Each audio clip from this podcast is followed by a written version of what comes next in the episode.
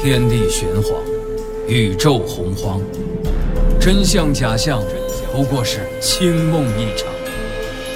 夏天挺热，冬天挺凉，人生百态，无外乎喜乐、忧伤。调侃却不乱侃，细说但不胡说。敬请收听小型对谈脱口秀，藏也藏不住，落锤开讲。东海龟丞相，南海金蟹将，相聚海鲜城，参拜老龙王。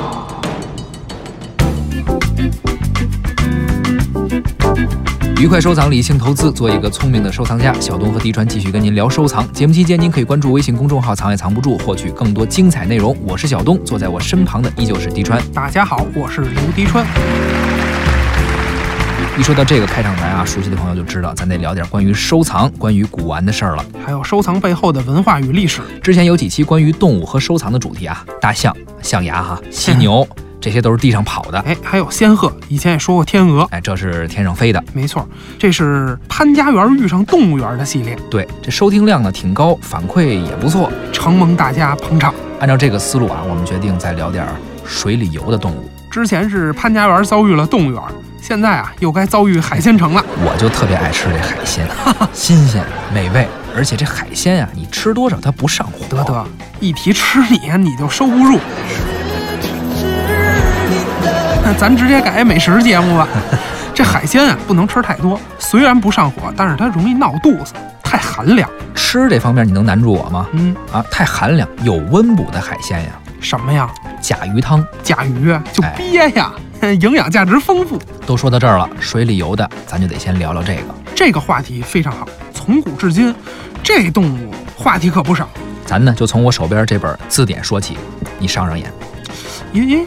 现代汉语词典，哎，不是啊，现代汉语词典那不都是黄底儿红框的吗？你这本怎么绿的呀？你怎么又用盗版词典呀？啊，专业一点，你看清楚再说。这个是一九八三年商务印书馆的现代汉语词典，当时的版本就是这样，你见的都是新的，知道吗？三十多年了，这比咱俩岁数可都大啊！你别装嫩啊！咱录音棚里有众多版本的字典词典啊，这一本本的不仅是字典，更是历史的印记。老前辈印上过哎无数著名主持人的指纹。字典不仅仅是字典，更是广播人的一种精神。啥呀？一字一词，咬文嚼字，精益求精的精神。哎呀，中央台是媒体公信的所在。嗯，这现代汉语词典也是中国汉字的权威了。咱呢就从这个汉语词典说起。你翻开这本词典的一千一百八十七页。等一会儿啊。你看，“王”这个字下面。哦，王。一千一百八，不是一百八十七。数学啊，真是。您给我这本有一千页吗？看着了啊！啊，找着了。王这个字下面，你看第一个词条是什么？哦，是是是个动物。我看看，哦，王八。哎，这字典里也有啊。有啊。不不，这词儿可不太文雅。怎么理解？怎么使用？这是个人的事儿啊。咱们是研究学问，你各位。哟哟。词典里既然有这个词儿，咱就得研究啊啊，就得看看它的本意究竟是什么。对，千年的王八万年龟，这在咱中国是俗语。哎，这还象征长寿呢，哪哪能有贬义啊？绝对没有。嗯，这个词或者说这个动物本身没招谁没惹谁，咱只是说它背后的民俗和历史。没错，你看这词典上是如何解释“王八”这个词儿的？我给大家宣读一下啊，王八（括号忘八），忘记的忘。忘八和王八是一个意思，有两条解释：第一，乌龟或鳖的俗称；第二，指妻子有外遇的人。嗯，哎，后边说了也是骂人的话，但是咱不骂人，咱先聊这第一种解释就行了。那咱从何聊起呢？嗯，说说它这个古玩啊、文玩啊。我觉得如果说这个龟啊，别说文玩了，古玩都短了。咱得说什么？那叫文物。你看汉代这个画像砖、壁画，还有漆器啊，很多包括铜镜啊，经常会出现这么一个形象，我们叫什么叫玄武？青龙白虎朱雀玄武啊，代表了东南西北这四个方向。哎，你看咱以前讲究这个四象啊，还讲究五行，对吧？这青龙白虎朱雀玄武这四个方向也还可以纳入到五行当中啊。其中这个玄武，嗯，五行属水，对在北方。玄武长什么样呢？一个黑色的龟身上缠着一条蛇，这形象呢，汉朝时候就有了。你要这么说呀，那确实是文物。那肯定不过说玄武啊，你要说汉朝，那都晚了。就是举个例子而已嘛。历史也是知识，观点也有笑点。乌龟和占卜有啥关系？甲鱼为啥改名叫王八？哪位皇帝一生挨骂？哪种职业头上泛绿？这个藏也藏不住。聊聊水里游的动物，说说乌龟和甲鱼的前世今生。说到龟呀、自古有灵，早年间中国人崇拜甚至是膜拜这种动物，嗯，而且毫不夸张地说，那可是咱们华夏民族共同的老师啊，是华夏文明的智慧之源。智慧之源，哎，这可不是危言耸听啊，也没有夸张，那都有根据。《易经》，咱中国人都知道吧？啊，儒学经典，重经之首，堪称是显学的大成啊。这《易经》讲的是万物变化，里头就有这么一段话，说钩深致远，以定天下之吉凶。成天下之为为者，莫大乎师归。是故天生神物，圣人则之；天地变化，圣人效之；天垂象，见吉凶，圣人象之；河出图，洛出书，圣人则之。亦有四象，所以是也；系辞焉，所以告也；定之以吉凶，所以断也。哎，说了这么多，哎呀，累死我了，是啥意思呢？是啊，什么意思呀？就是说天地之间有一只巨大的龟，它从黄河里头，哎，就把脑袋伸出来了，拖了一幅图，具体来说，河图啊，因为从黄河里出来的嘛，所以叫河图。后来啊，他又从洛水里头，哎，又探出脑袋了，又驮了一本书。河图洛书啊，你说这个哈，没错，他又驮出一本洛书啊。一本无字天书啊，河图洛书。古人都说这是三皇五帝那些上古时期那些圣人明君啊，但凡说是他能取得点成就的啊，不是因为别的，就是因为看了这个河图，读了这个洛书。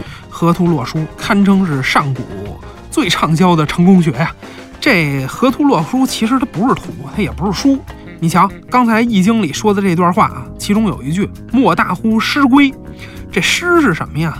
就是湿草。哎，这湿草不是湿了的草啊，嗯它是一种就类似于像艾叶、啊，艾草这样的东西嗯啊，它是干茎杆儿啊。古人用这个东西干嘛用呢？占卜。占卜，咱们都知道这个甲骨文啊，嗯中国最早的文字，甲骨文就是刻在什么牛骨啊、龟甲上面。对，甲骨文就是占卜的时候刻上去的。对那古人怎么占卜呢？就是用石头在龟甲或者是牛的这个肩胛骨上哈钻一个小眼儿，然后呢把晒干了的刚才说的那种湿草嗯塞进去，塞在那小眼儿里，然后再把它给点燃了，一烧，烧了以后它火啊不就一烤就热了吗？那这个牛骨啊或者是龟甲呀就给烤干了。这硬的东西如果太干，那肯定就得裂开呀。对，那古人就会根据这个裂纹的深度啊、走向啊等等这些细节吧，来判断吉凶。这又学了一招哈。各位如果要是有选择恐惧症的，您可注意了。当你难以决定，比如买什么啊、嗯吃什么的时候，您就先买条甲鱼，吃顿甲鱼汤，然后把这甲鱼壳给留下来，钻个眼儿占卜，让老天爷帮您做后边的决定，灵不灵不要紧啊，啊反正咱先吃饱了。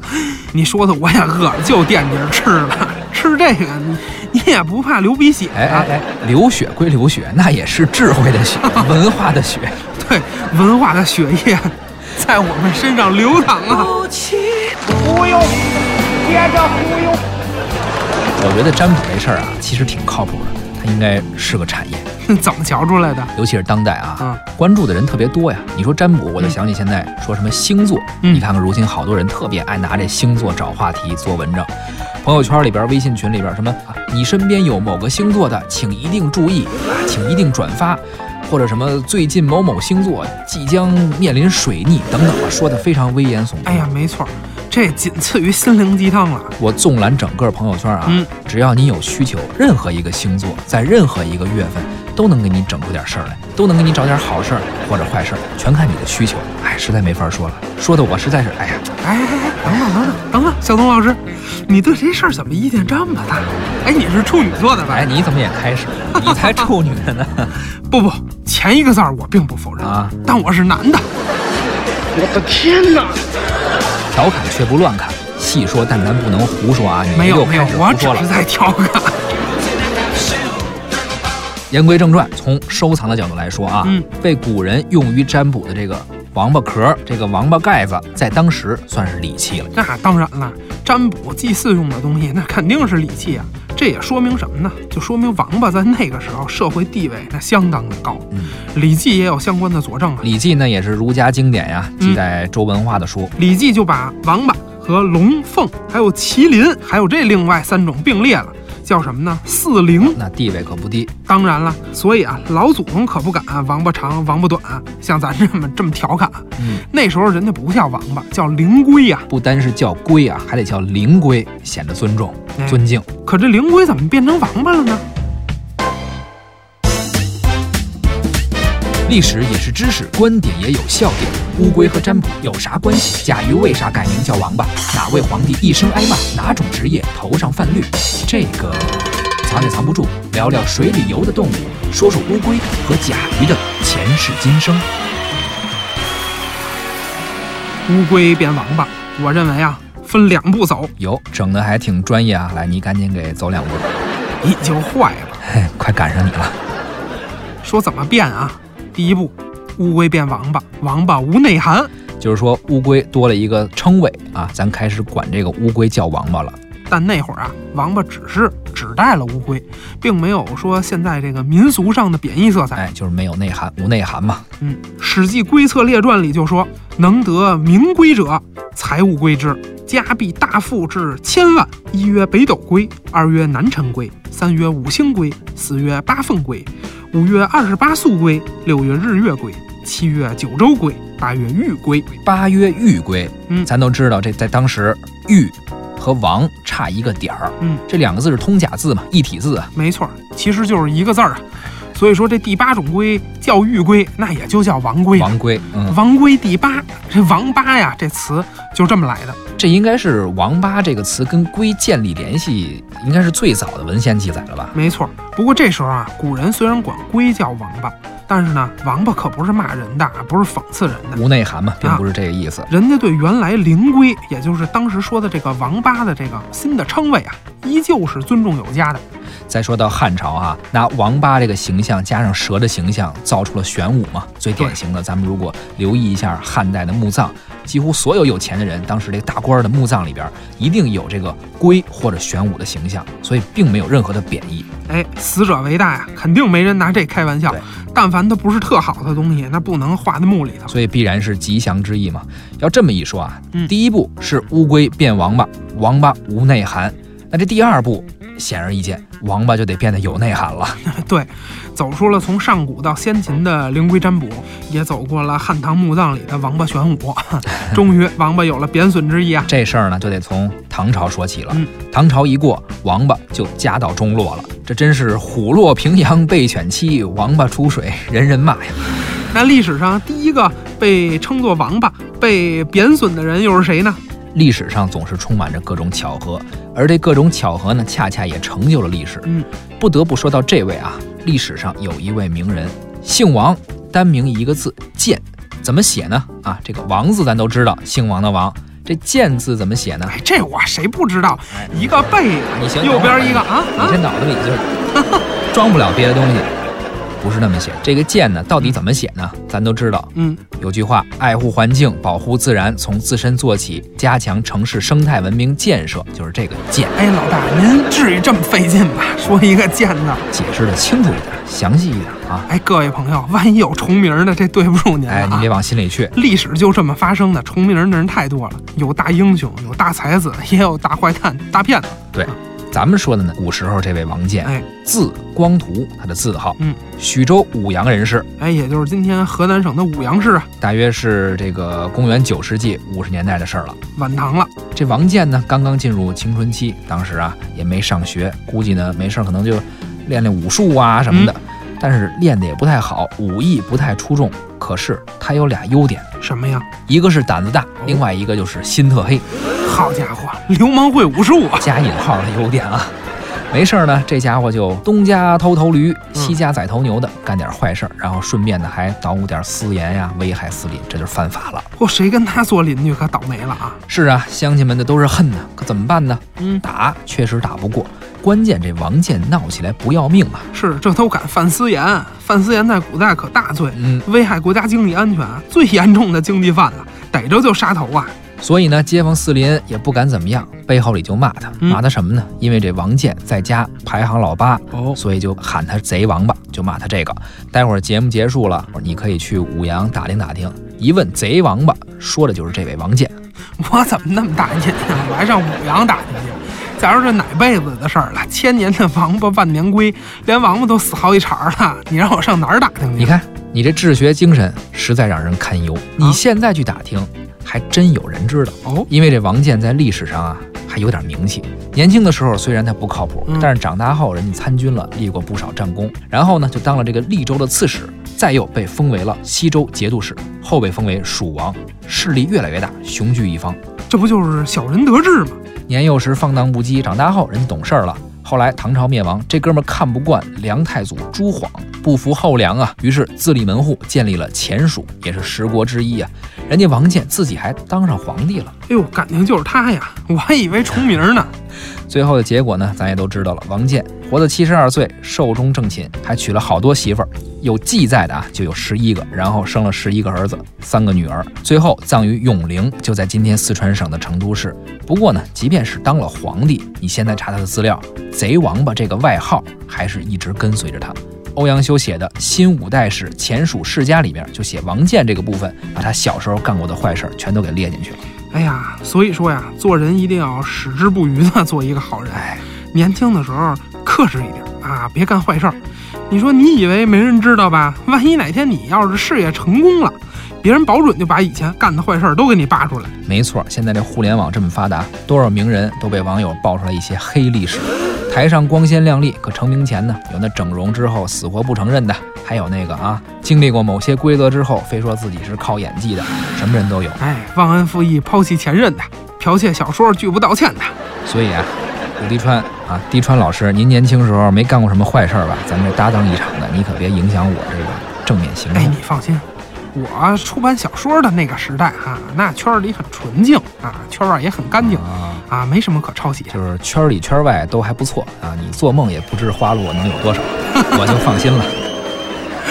言归正传啊，说回用王八骂人这件事儿，王建当时啊，最多是被当地人贬损，可在全国范围内流行起来，那这还是明清的时候。因为啊，我们在明清小说啊文献里看见这个用王八骂人的已经相当普遍化了。那你举个例子，比如《红楼梦》吧，啊大家都知道，《红楼梦》里就多次提到了王八，古典名著里也有这词儿，太有了，要不这词儿哪儿学的？都这里学的。介绍介绍。你看啊，二十三回，宝玉着了急，向前拦住，说道：“好妹妹，千万饶我这一遭。原是我说错了，若有心欺负你，明儿我掉池子里，叫个赖头猿吞了去，变成大旺八。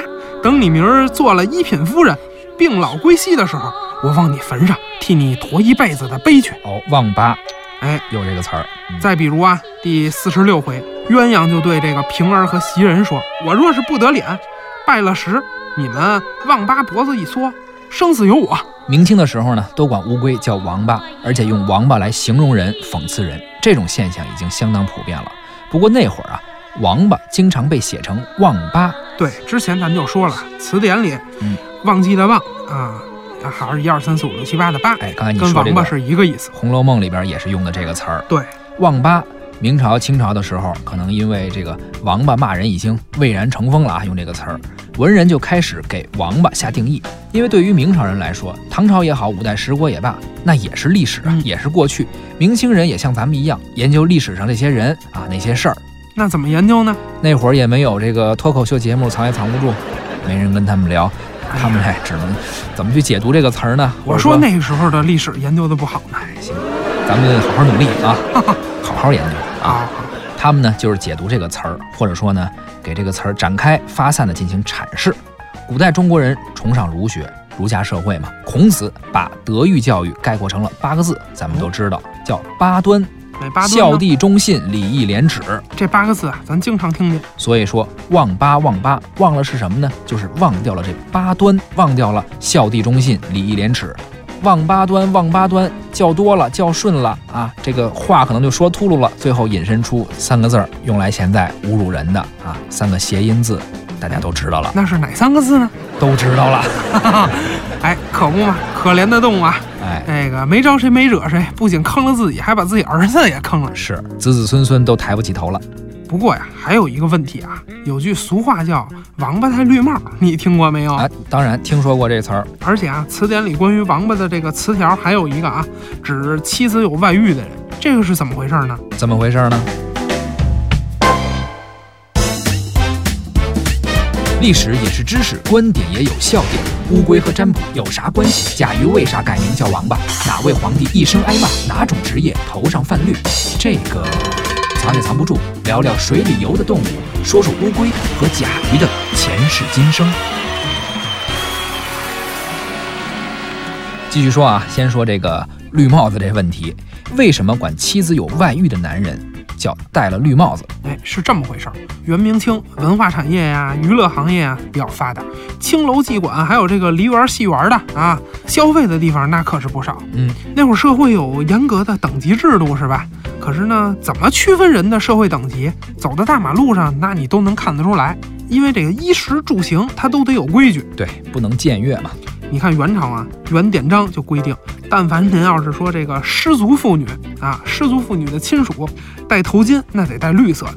明朝呢，洪武三年，朱元璋就下诏了，如果您要是从事演艺事业，像这个教坊司的伶人啊，唱戏的，对，伶人不能跟普通老百姓穿一样颜色的这个衣服，伶人啊得穿绿的，翠绿翠绿的，嗯，绿衣服、绿帽子、绿裤子。所以啊，但凡您哪天要是说赶巧穿越了，要是到了这个元朝啊、明朝啊，看见这个戴绿帽子的，您啊您千万别笑话人家，搁现在那都是娱乐大明星，哦，你这又影射娱乐圈呢？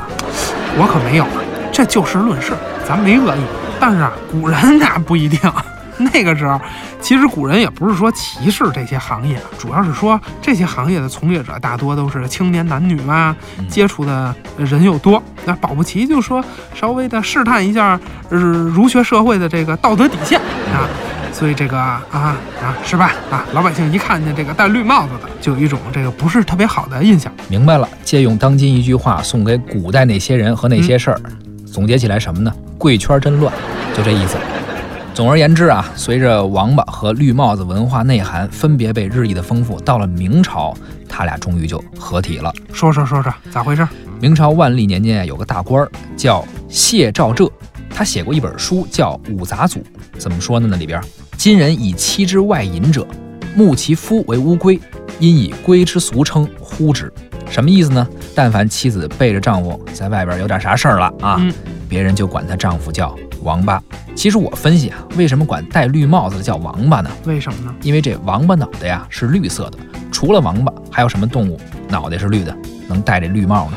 哎，这个好像倒也是常见的动物里，好像也就是王八是戴绿帽子。行了，咱今天也挺不容易的，把这个乌龟、甲鱼啊到王八这前世今生都给捋清楚了。时间呢也差不多了，哎藏也藏不住呢。今天咱们要么就聊到这儿哎啊。，快点，饿死我了！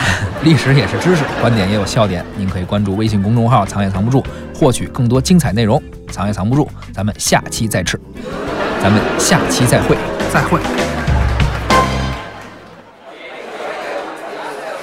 服务员，来一份甲鱼汤。